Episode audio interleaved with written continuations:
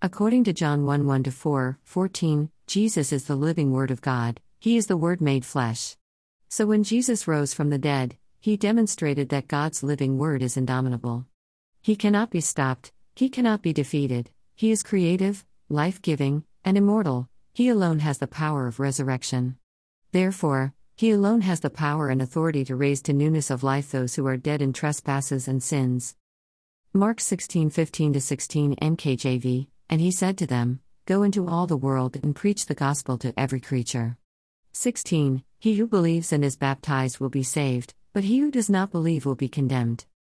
When preached, taught, celebrated, confessed, and prayed under the anointing of the Holy Spirit, the living word has all authority.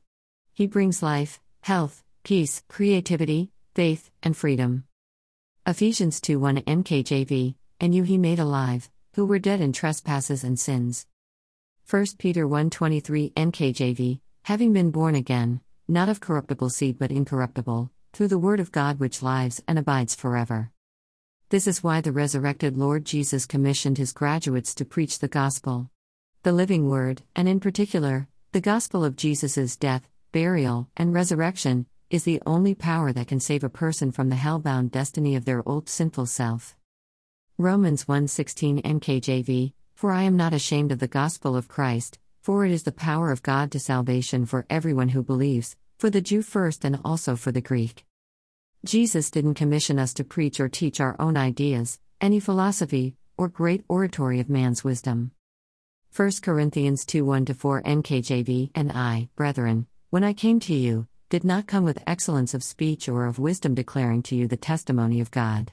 2. For I determined not to know anything among you except Jesus Christ and Him crucified. 3. I was with you in weakness, in fear, and in much trembling.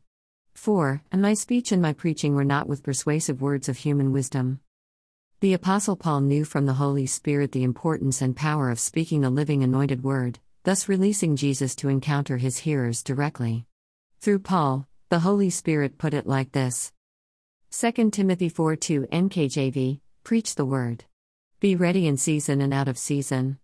Convince, rebuke, exhort, with all longsuffering and teaching. I'll say it again we have not been commissioned to teach or preach our own ideas, worldly wisdom, well reasoned philosophy, or natural evidence.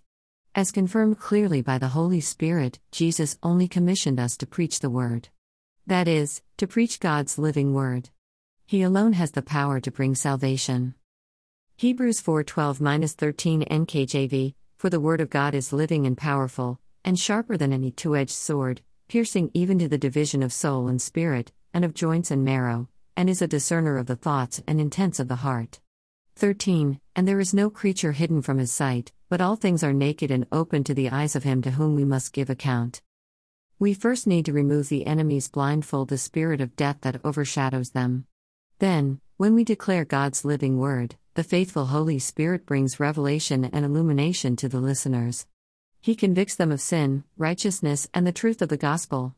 Thus, they receive the faith that comes by hearing the Rhema.